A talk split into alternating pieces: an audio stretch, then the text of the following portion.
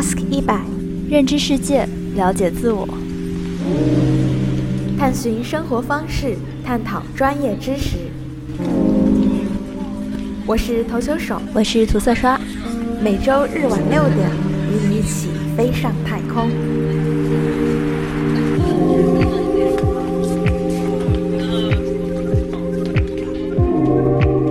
Hello， 大家好。在进入这期之前，有个小插曲要说一说。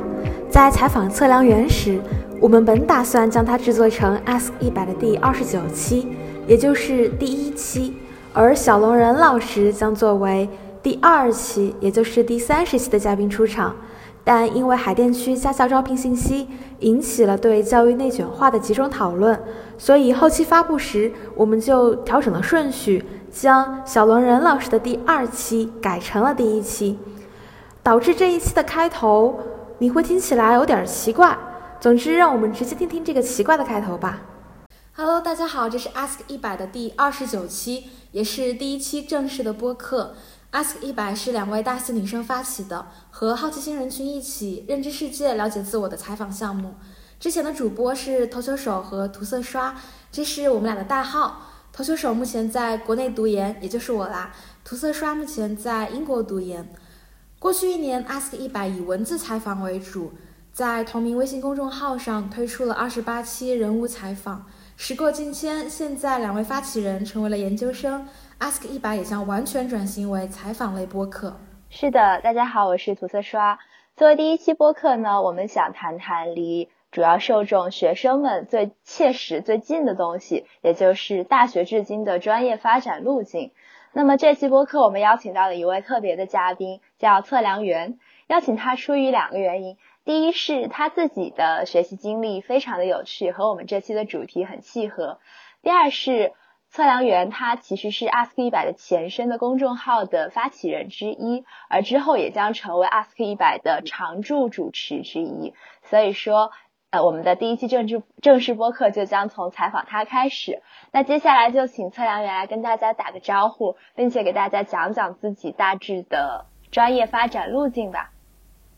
大家好，我是测量员，传说中的好奇心人群的一员。刚才涂色刷说到呢，我的这个专业学习经历有一点特殊，是这样的，就是我在大学期间本专业是法语，毕业的时候拿的是文学学士的文凭，但与此同时我还拿到了物理学的第2专业证书和天文学的双学位证书，所以在对我不太熟悉的人听来可能是有那么些特殊的。然后说的再详细一点的话，据我了解，测量员接下来是接收了美国大学的就是物理学博士的 offer，但是因为疫情的原因，现在暂时没有出国，所以就把 offer 推迟到了明年再去。然后现在在本科就读的九湘河文理学院中继续修读第2专业计算机科学的第2专业学位，是这样的吗？首先听了你的问题呢，我觉得有必要跟听众们补充一点，就是我们现在是2020年。当你听到这期节目的时候，我们已经不知道是哪一年了，所以这里先做一个补充说明。我还以为你要说就是可能是100年之后人们考古发现出来的这篇。那也是很有可能的。好，希望这个时候九湘河文理学院还在，不然还要介绍九湘河文理学院了。还要加个注释，九湘河文理学院是21世纪的一所综合性大学。对，就是我把我这个美国大学的物理学博士 offer 推迟到了明年的秋季。那我首先想问的问题就是，一听说你拿到了博士的 offer， 我第一反应就是你将来应该是想要选择学术道路吧，所以就很想问问你是怎么做出这样决定的呢？因为感觉身边坚定想做学术、出于学术兴趣而想要去做学术的人，真的还蛮少的。我想引用一下爱因斯坦在1918年普朗克诞辰60周年一个纪念大会上发表的讲话中提出的观点。他把科学殿堂中的人分成3类，第1类是所谓的天才型选手，他们只是把做学术研究当成一件有趣的事情来做。第2种是出于纯粹功利的目的，以自己的学术成果去交换功名利禄。而第3种是可能像我一样不太善于说话，不太会和人打招呼，于是出于逃避现实的目的来进行学术研究的。我就属于这第三种人。当然爱因斯坦对于这第三类人是有很高的评价的，而我呢是迫不得已，这地方有一个高下之分。博士与学术道路的连续区别，我觉得这两者不一定是挂钩的。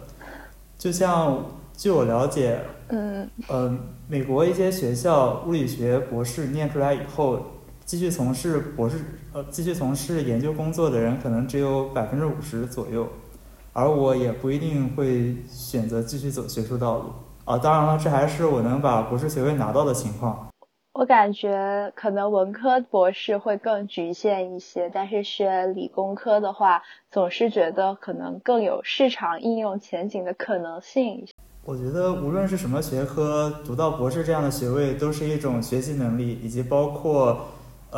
运用知识、记忆知识这些能力的一个证明吧。所以所谓的理工科的有高学历的人更好找工作，可能是因为他们拥有的一些技术有更加直接的应用价值。我在这里再引用一下，很早之前 Ask100 曾经采访过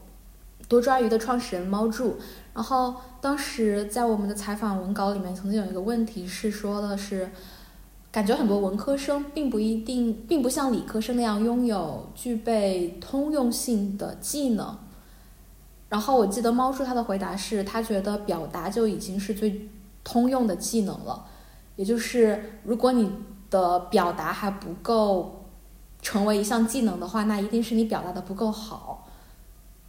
所以他的这个回答也打开了我的一个思路，就是说其实我们觉得好像文科学起来很无用，但可能只是因为我们还没有学到足够好，然后没有表达的足够好罢了。那你既然是申请的美国的大学，将来可能会以英语作为平常主要的日常工作学习的语言，可是如果你是一直主要在学法语的话，是怎么保持自己的英语学习的呢？因为有这个去美国读博士的打算，我就开始从头学英语。然后其实学法语的经历还是有帮到一点学英语的，但是没有想象中的那么多。我从2017年开始重新学英语，到2019年托福考出了100出头的成绩，这样勉强够用，还是比较艰苦的。我是觉得就是对于学小语种的同学而言，然后同时保持英语的学习，我想象中会要更难一些，因为好像几门语言之间有的时候可能会就是clash 就是冲突什么的。然后所以才额外提出了这个问题。我说到小语种和英语这件事情，我想说一个我最近的见闻。我觉得所有能够把多门语言都保持到特别好的人，都是因为付出了特别超常的努力，就是努力一定是特别重要的一件事情。我最近那个见闻是因为在给一个小孩子补课，然后他今年小学5年级，小学6年级了，然后他要考那所学校正好是测量员他当初要考那所学校。他现在小学6年级，爸爸妈妈每天要给他上3门外教用英文上的课，其中有一门外教是用英文读全英文的霍金的《时间简史》。然后他还在考初中版的托福，他小学6年级，他考初中版的托福可以比初3的学生去考托福还要考得更高，但是就这样都还是不行，因为他妈妈希望他初中托福能够考到850分以上，然后满分是900。因为测量员所在那所学校有一个政策，就是说如果你小学6年级初中托福可以考到850分，我们就可以免试了。然后这个小孩子在小学6年级的同时，在上了这么多英语课的同时，他妈妈还在让他学法语。所以我觉得就是任何一个人在多门小语种之间能够不断切换，都是因为付出了非常超常的努力。然后还有一个是我觉得就是语言这个能力它应该是共通的吧，就是可能语种虽然不一样，但是在遣词造句和语法分析上面，它锻炼的不知道有没有学术研究啊，但我感觉他们锻炼的大脑功能可能是一样的。我想问一下测量员，就是当初你决定要在大学学物理，好像是你曾说过在高中的时候就做出的一个决定。那也就是说你那时候对物理就有着很浓厚的兴趣，可是很多我认识的靠兴趣选择了大学专业的人，他们学了一段时间之后都觉得这个专业学习反倒磨灭了他们当初朴素的兴趣。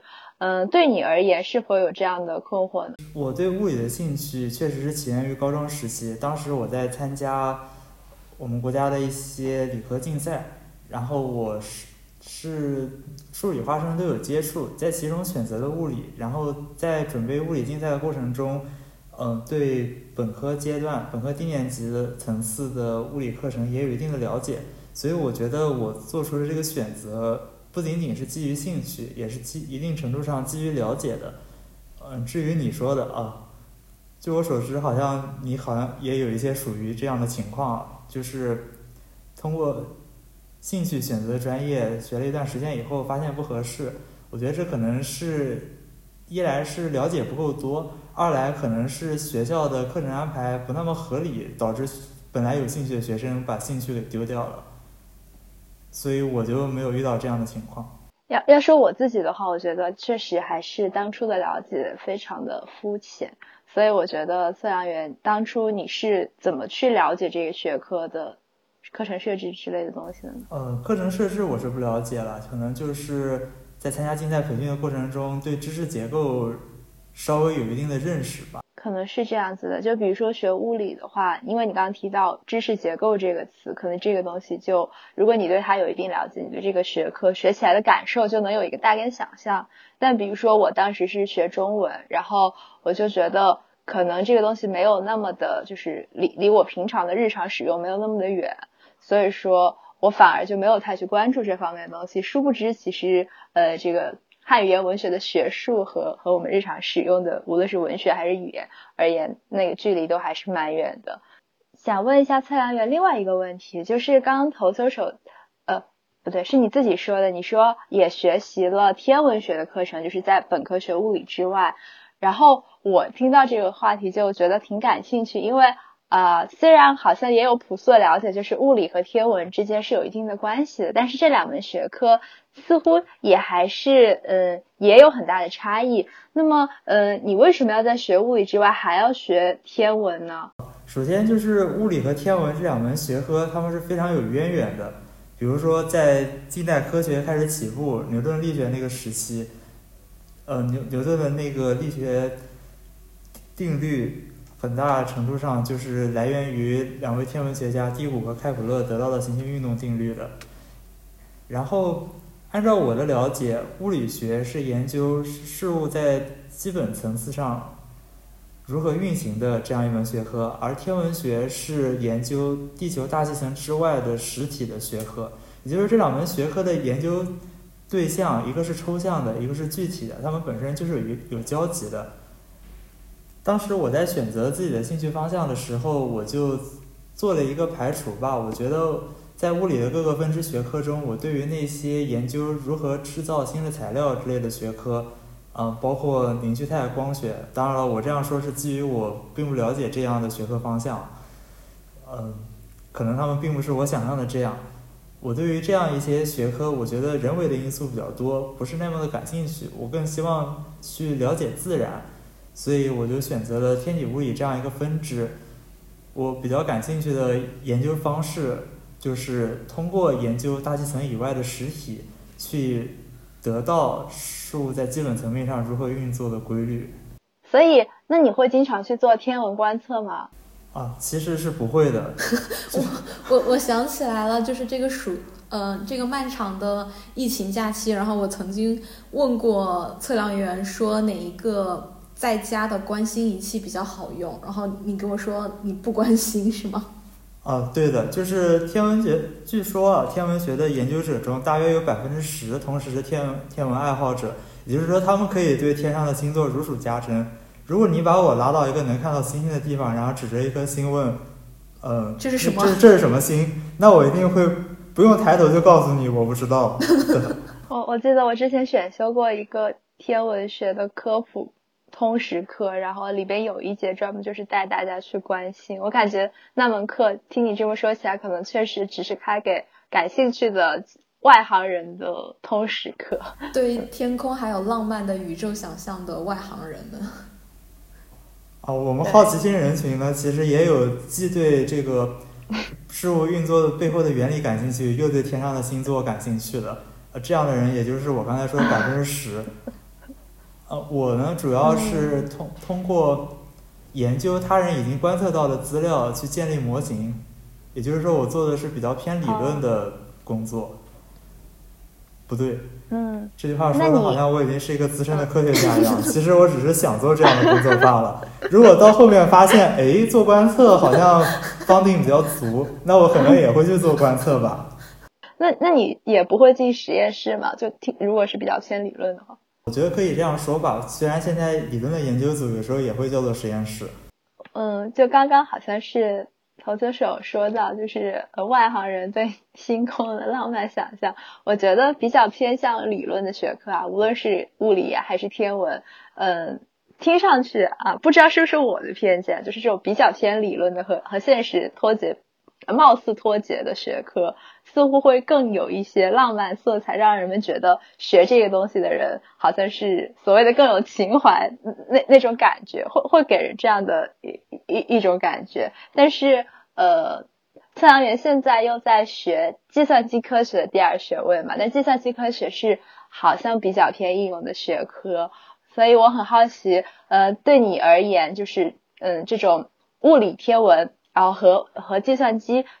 同时都接触之后，你对他们的学科模式有没有什么个人偏好和见解啊？好的，我觉得首先物理天文和计算机的区别在于，物理和天文属于自然科学 natural science， 而计算机还有数学属于形式科学 formal science， 他们俩是不一样的。就是自然科学检验一个命题是否正确，依据是实验，在现实中去检测；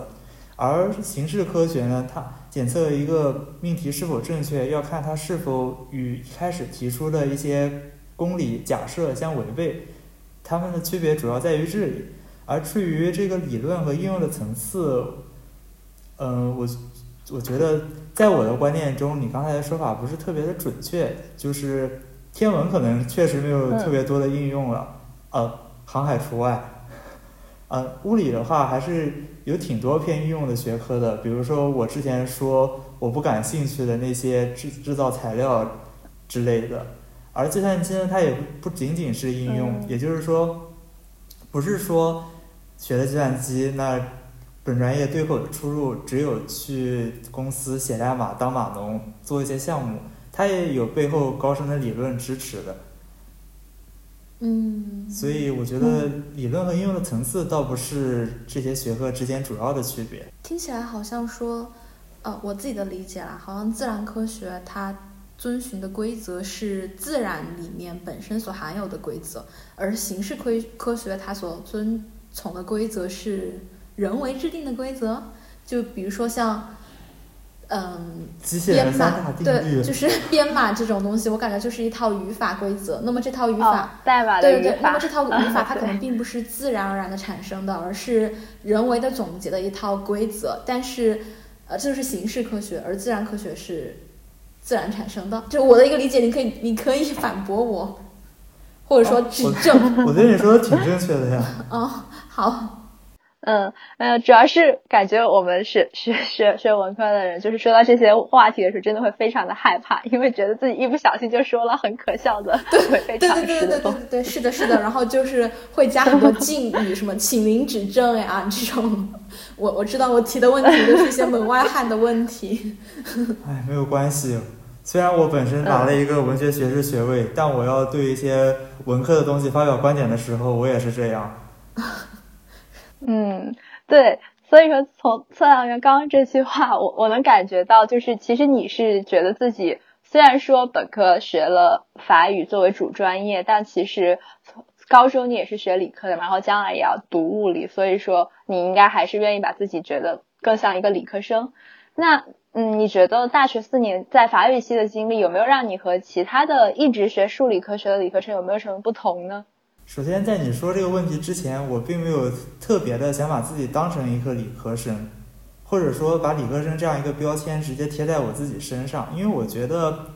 一个人的学科背景对一个人的行为方式的塑造并不是起绝对的主导作用的。一个人如何做事如何说话还是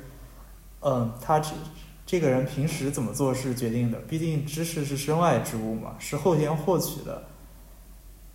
所以他们的影响是比较有限的。我觉得这是一个很大的命题，就是比如说你学的什么东西是一个工具，然后你是使用这个工具的主体，那么这个主体和工具之间到底是怎样一种关系呢？你可以说工具只是被人使用的，但是你也可以说工具会改变人，就是你手上有一个钉子，你手上有个锤子，那么你看什么都是钉子。然后我觉得涂色刷想问的就是我觉得涂色刷想要探讨的问题可能就是说，理科和文科的这种工具他们会不会改变人的思维方式，然后你的观点应该就是人的思维方式是不会被工具所改变的。我觉得测量员可能是想说，就是人们在一个专业之中，但是计算学这个专业的人也不一定就是把自己真的就埋进去了，所以说呢这个工具对自己的影响可能还是看自己想要让它有什么影响，这样子。刚刚其实提到另外一个很有意思的话题啊，就是你举例子说可能有一些学理科的同学他们还会爱好诗词啊什么的，可能日常阅读积累量也比较多。我记得在一篇17年的时候你接受采访之中，你提到就是对于文科学习中的日常积累，比如说看书这件事情，你觉得自己是比较被动的，那你现在有所改观吗？我觉得我现在有非常大的改观，就是我原来是要学文科的，现在是不要学文科的，所以我就不用考虑说通过阅读去积累比如说自己的词汇量，还有包括对于如何遣词造句这样的事情的理解，我不用去考虑这样学文科的过程中才会遇到的问题的。但我觉得看书它有一个更加广泛的意义，它不一定要是为了学习某一种知识，因为我觉得看书是一种间接经验的获取。这个还是很重要的，就是即使不是为了学习一门知识，我们也需要获取间接经验的。不能什么事都去试一下，因为有的事情不能随便尝试。然后，但与此同时呢，我又觉得看书并不是获取经验，或者更加广泛的说是摄入信息的唯一的方式。比如说，我们可以去看剧，可以去参观考察，可以去和人交流。这些都是摄入信息的方式，也就是说形式不要卡得这么死。那其实我有两个问题，就你刚刚说的这个关于看书的事情。一个是我本科的时候接触的一些中文系的教授和有一些同学，他们会让我觉得有一种所谓的我下取的名字叫阅读原教旨主义的东西，就是似乎阅读这件事情它作为一种摄入信息的渠道，好像有着超越其他渠道，例如视觉类信息，比如说看剧看电影，或者说是电子屏幕上的信息，比如说看什么公众号文章之类的，好像看纸质书有它自己的一种神圣性在里边。但从你刚刚的这个说法而言，似乎你觉得都是摄入信息，只是渠道的差异，有差异而已。所以我想问问你，是不是对这种看法觉得不太能够认同？首先我想问一下，就是如果就是你说的那些老师和同学，他们对于看一本书的纸质版和这本书的电子版，比如说扫描版，内容是一模一样的，这两个做法的看法是有区别的吗？还真的是有区别的。就是我曾经上过一门选修课，然后那位老师他的专业领域是古代文学方向的，然后有同学用的是电子资源库里边的古籍。那其实电子资源库古籍和通行版本的纸质书是一样的，因为它就是从纸质录入进去的。但是这位老师知道这位同学的资料来源是电子版之后，就比较的生气，他就说你们现在是刚开始入门打基础的阶段，这时候一定要去接触纸质书，因为他认为在翻阅纸质书的过程之中，就是你付出这个体力上的辛苦，他觉得首先这就是不可或缺的，其次是你在看纸质书的时候，你可能能看到一些前人的标注，然后里边掺杂的一些这个纸质书上记录的时间信息，比如说这个纸业可能泛黄啦等等。这位老师认为这些东西的信息量是在电子版中获取不到的，也就是说一个潜在的学者应该去感受到的浸染的一种氛围。听了你刚才说的，我觉得可能老师的观点还是觉得看纸质书是一种做学问需要的仪式，因为无论是书籍的颜色还是书上的批注，如果这本书是扫描进来的话，那也是可以看到的。但是他既然认为一定要翻纸质书才能获取那种所谓的浸染的感觉，那我觉得这更多的是一种在学习中有一个学习的状态的才能达到更好的学习效果的意思，而并不是说获取的信息是有差别的。就比如说我们可能大家学习的时候都有一些自己的小习惯，比如说要到一个自己有学习的感觉的地方，或者说听一些自己在学习的时候听的音乐，这样可以让自己进入一种气氛，从而保持高效的学习。那可能这位老师对于他来说，手上捏着纸质书那种触感可以给他这种感觉。我觉得这个每个人其实不一样，不用强求的。当然这只是我自己的看法，这就是刚才所说的我讨论文科相关问题的时候要抱有那种谨慎的避免被锤的精神。但是我觉得你这个点说的非常的有启发性，对，我之前确实没有这样去想过，但仪式真的是一个很重要的东西。对，我觉得文科的大多数老师吧，可能是我的偏见啦，都会很重视仪式这个东西，就感觉好像形式本身有些在形式本身就会传承着一些内容。比如说同样的观点出发，他们就会觉得中国要保留一些传统节日下来，就是因为传统节日哪怕他们的内涵已经发生了变化，但是那个形式的存在本身就能给予现代人一些精神上的慰藉，就感觉这个道理和刚刚你说的很像。对，这个话题其实特别的人类学，那就是在人类学的研究范畴之中，仪式和节日都是很核心的话题。然后因为最近我正好有一门课有一个星期专门在探讨仪式的事情，但是他探讨的是在政治活动中的仪式，比如说选举投票啊之类的事情。但是我觉得他们总的观点是说人们在践行这个仪式的过程中，其实是在完成一种对社会小项共同体的认同，就是我们社会赖以生存的一个重要纽带，就是大家要有这种想象共同体。那这个想象共同体既然本身是一个虚的东西，我们要怎么去把它落到实处呢？然后仪式就是一个很重要的方式。大家不明所以的一代一代的，但是都在做一样的事情，这个事情本身就能够让参与其中的群体去确信我们是一群人。对的，我想起我之前看了一本书叫做《倦怠社会》，然后那个作者他就在那个书里面说现代人的一些矛盾毛病吧，就比如说抑郁症，还有注意力缺乏症和过劳症。他对于这些现代病所给出的解决方法，就是说要重建仪式感和重建节日还有假日，因为他觉得只有在这些看起来很虚无的节日里面，人们才能够感受到超越自我的那种，就是感受到自我的超越性存在。而现在的节日其实很多时候都只是物质性的存在和消费，但是只有在那种虚无和没有真正实际性作用的节日里面，生命才能够获得他们应有的意义，然后我们才能够逃离那种百货商店式的现代社会。这是他的观点了。就是这个超越性，就是英文的话应该是 transcendental 这个东西，就人类学里边他们有一个概念的并置，一个叫 transcendental 超越性，一个叫 transactional 就是翻译成中文有点奇怪，可能是交易性、交互性，就是像仪式这种东西，它是具有超越性价值，而我们平常做的大多数事情，它其实只是一个 transactional 就是一个平行层面的事情，没有达到垂直的深远的效果。是的啊，我又想引用一下我们之前做的采访了，也是猫柱那一篇。我记得当时是你提了一个问题，就是说你觉得线上的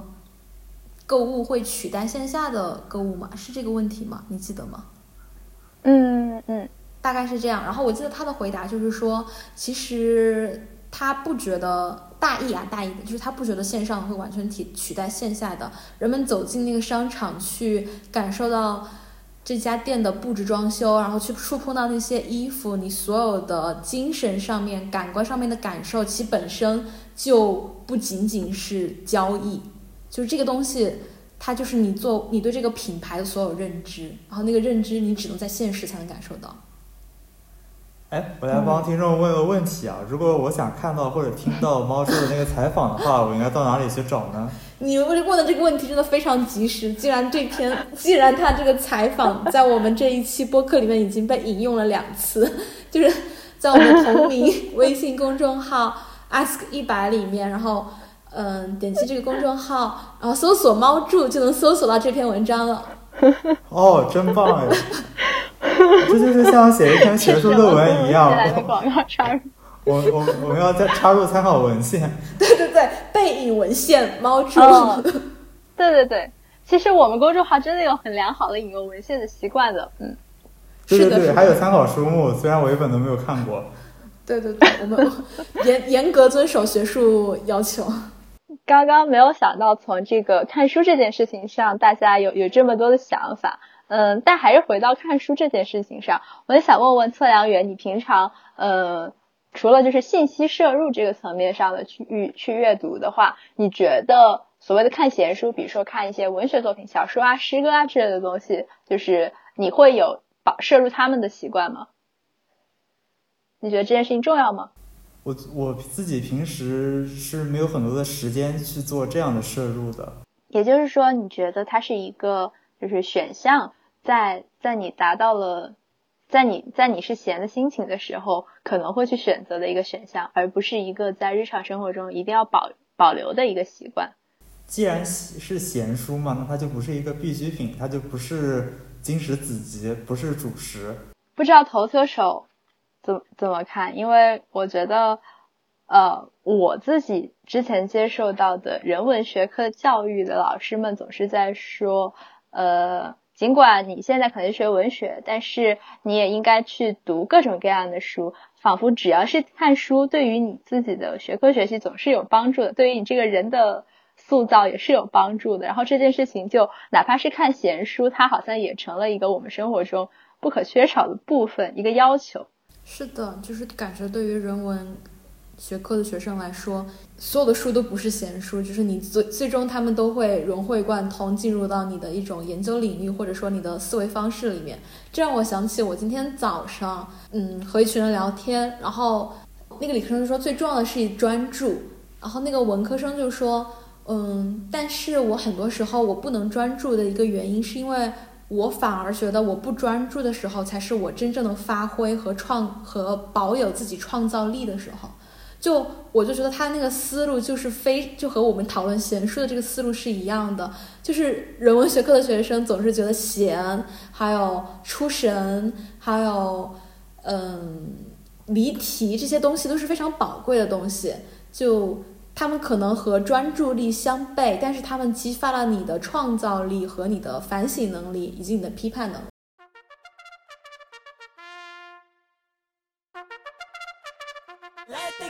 Begin.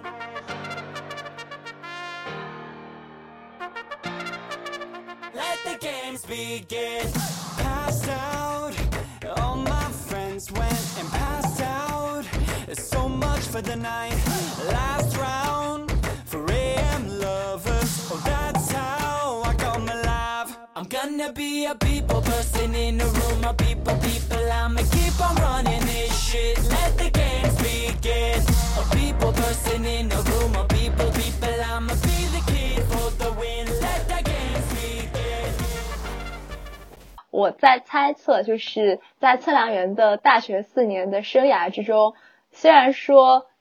好像每次别人要给你贴上大佬的标签的时候，你都会就是很细碎的去否认了。但是我觉得你在本科阶段学这么多不同领域的课程，还有很多的课外活动经历，肯定是需要你对时间的很精准的把控和很强的执行力的。所以说接下来想问问你觉得自己是不是个自律的人？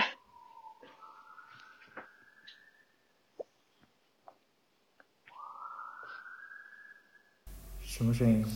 刚刚涂色刷的，因为我们不是在一个地方，然后我们在语音电话里面听到涂色刷那边传出来了疑似鸣笛声的那个车笛声。对对对，这可能是21世纪的一种习俗。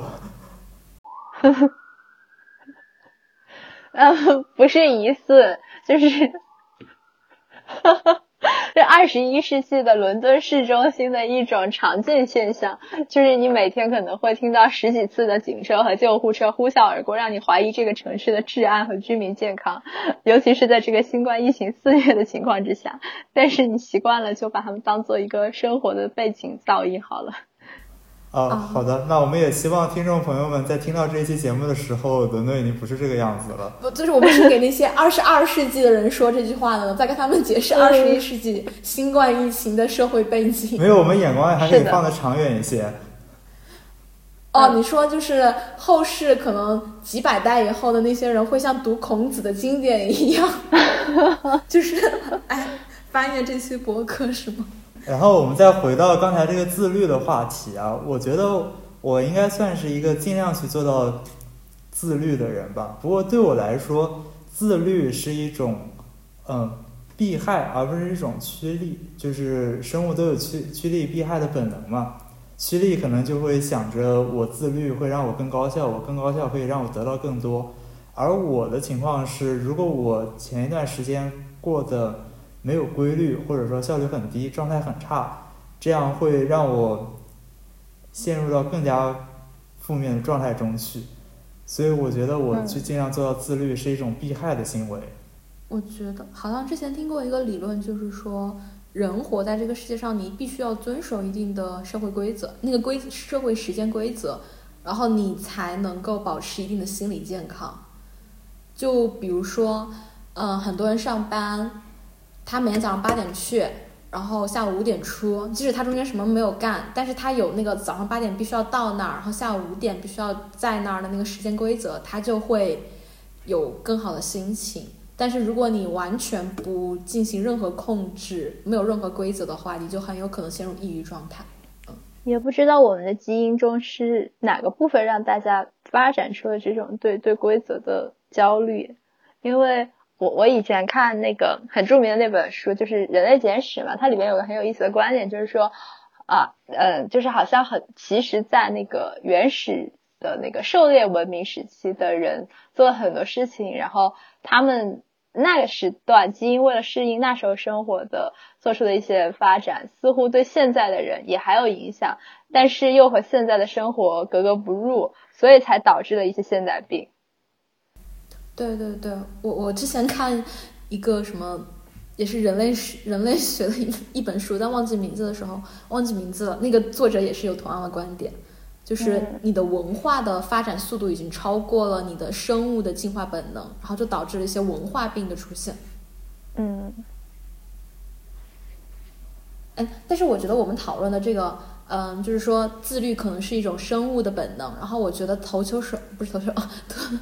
刷想问的是，你觉得你的自律是有超过常识的自律吗？就是如果我们所有人都必须要自律，你觉得你的自律程度是超过常识的吗？常识就是平均值。我是觉得自律这种里面有自的词，还有什么自尊、自爱、自信、自卑什么什么的，这种都是一个自己内部的状态，所以我觉得拿这个在人和人之间比较，一方面是很难进行，因为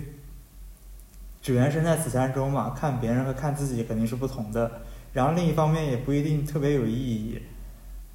所以刚才这个问题叫做我觉得我的自律程度是不是超过平均值，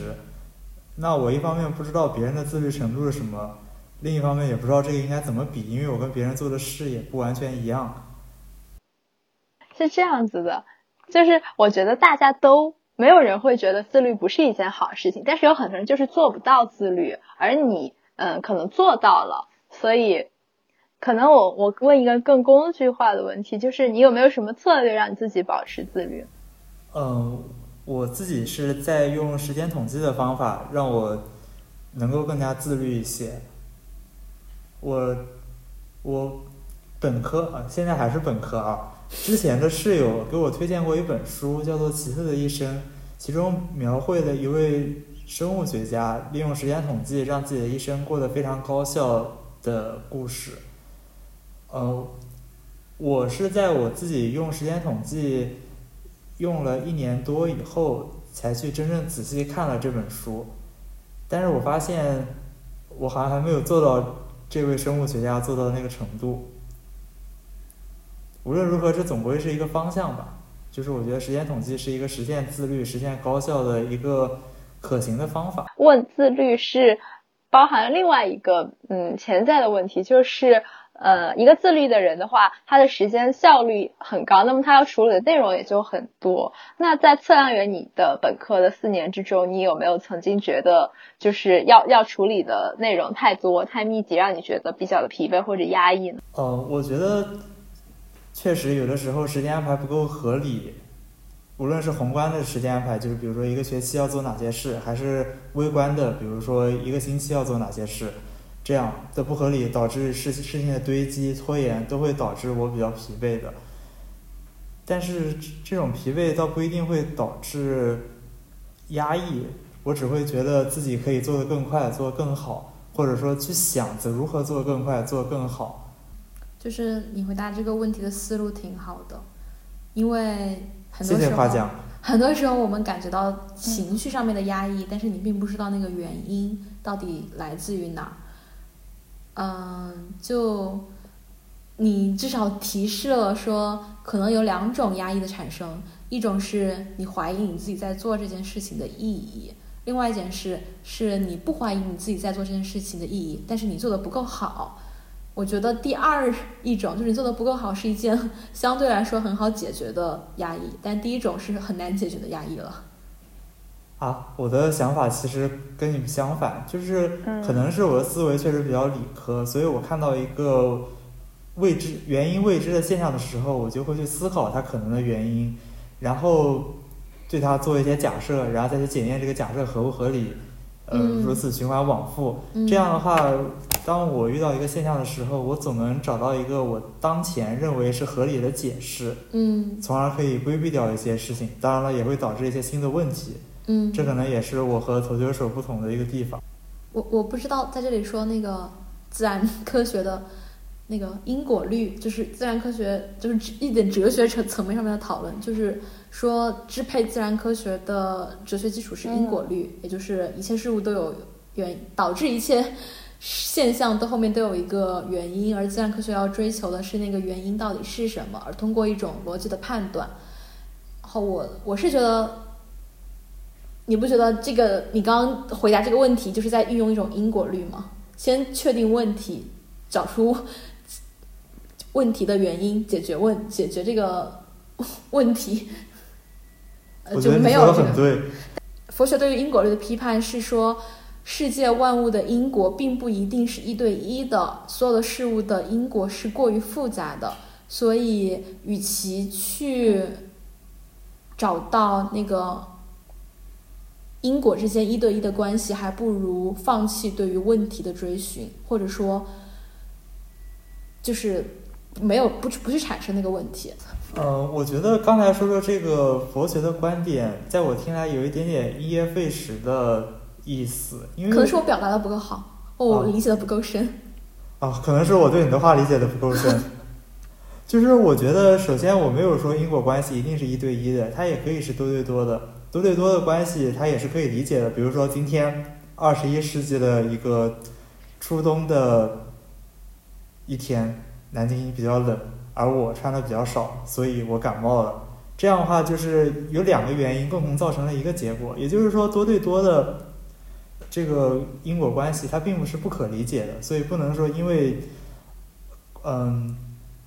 现象和背后的原因之间关系比较复杂，我们就不去理解它们，还是可以做出努力尽量去理解。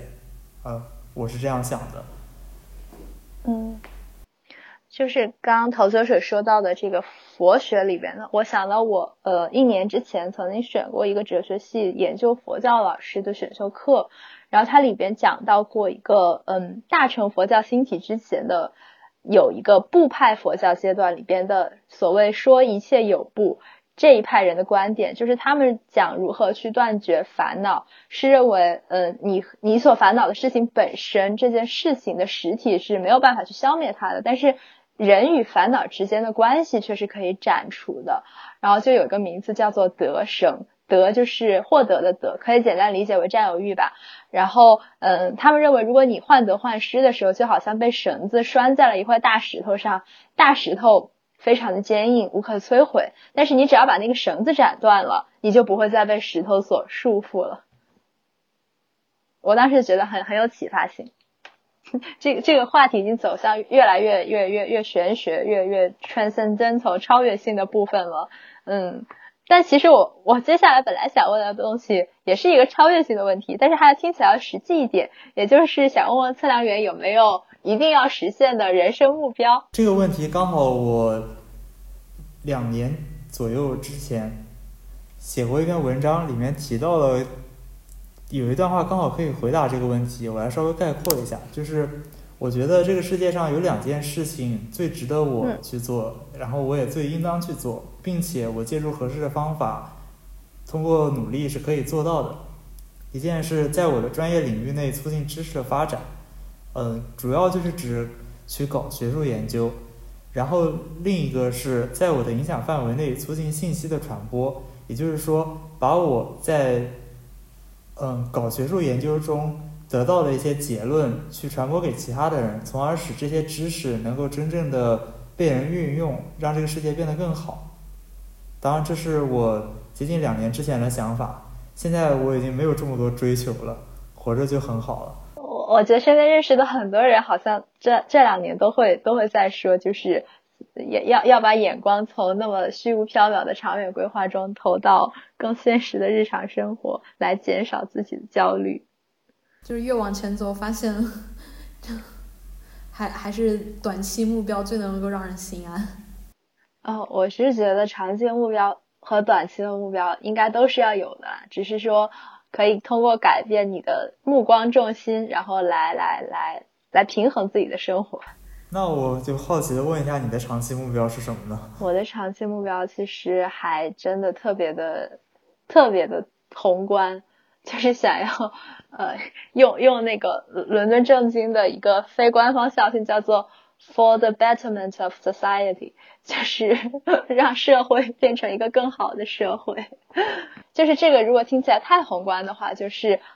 比如说其中的一个分支目标就是去让一些人的生活去帮助一些人，然后让改变他们的生活处境，是这样子的。我刚刚想问的就是你对这个好的定义是什么？因为感觉很多人对不同的人对于好的这个定义都不一样吧？你觉得他们的，你觉得你为他们带来好，他们不一定觉得这是一种好。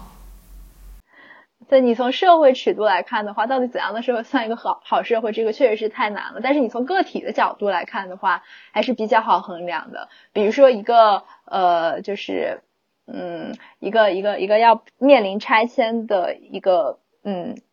一户人家，然后他们可能今年因为要面临强制拆迁，然后所以说生活一下就受到了重创，但是可能在一些社会支持的帮助之下，然后过了2年，然后他们重新适应了新的生活，然后这个拆迁对他们的影响暂时就消除了，而且他们也得到了相应的补偿措施。那我觉得在这个个体之上，这个社会就是一个好的社会。就是你觉得那个好你想为别人带来那个好是个体案例上面的是吗？而不是广义上面的，比如说出台一个什么政策和让千万万的民众受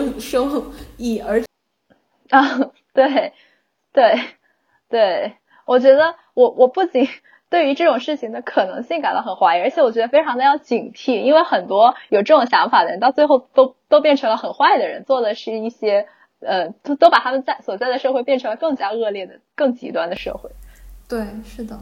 我觉得可以这样理解吧，就是你说的这种好，它不一定要是一个绝对的概念，它可以是一个相对的概念。也就是说因为你的存在，这个社会比原来变得更好，然后这个更好就是你自己的一种主观理解，每个人可以有自己的理解，但是每个人的理解又和社会的主流价值是比较挂钩的，这样的话社会就能朝着一个大家都觉得更好的方向去发展。所以说他用的词是 betterment， 就是一个比较级的名词化形式，而不是 good 本身，可能就和你刚刚说的是呼应的。在我们今天采访的最后，来问一个彩蛋式问题，想问问测量员当初和头球手一起发起 Ask100 前身的那个采访项目的初衷是什么呢？开始讲历史小故事了嘛。当时头球手有一天突然来跟我探讨学习方法，然后探讨了几天之后，他就拉着我做这个项目，然后我觉得这个项目好像挺好玩的，还可以见识到各种各样奇奇怪怪的，不对，形形色色的人，增长我的见识，所以我就跟着头球手做了。所以说不是我和头球手一起发起项目，而是头球手发起的这个项目我去跟随他。这个问题我们还是交给头球手吧，就是为什么要发起 Ask100 这个项目，显得我们这个项目历史很悠久，已经是一个100年企业了。对于22世纪的读者听众，如果你能听到这一期，说明我们的目标成功了。对于未来的来电，给未来的来电，就是和很早之前，就这一期我们讲过阅读这件事情。我是觉得在那之前，我对这个世界认知主要是通过书本，但是书本来认知这个世界是非常局限的，然后我希望能够更投身于这个世界，然后作为一个主人公，作为一个投球手，向这个世界投出我自己要投出的那一个球，而不是作为旁边的一个观众。读万卷书，投万个球。我们拥有了新的 slogan。欢迎热心听众在后台对我们的 slogan 做出反馈，把球投回来。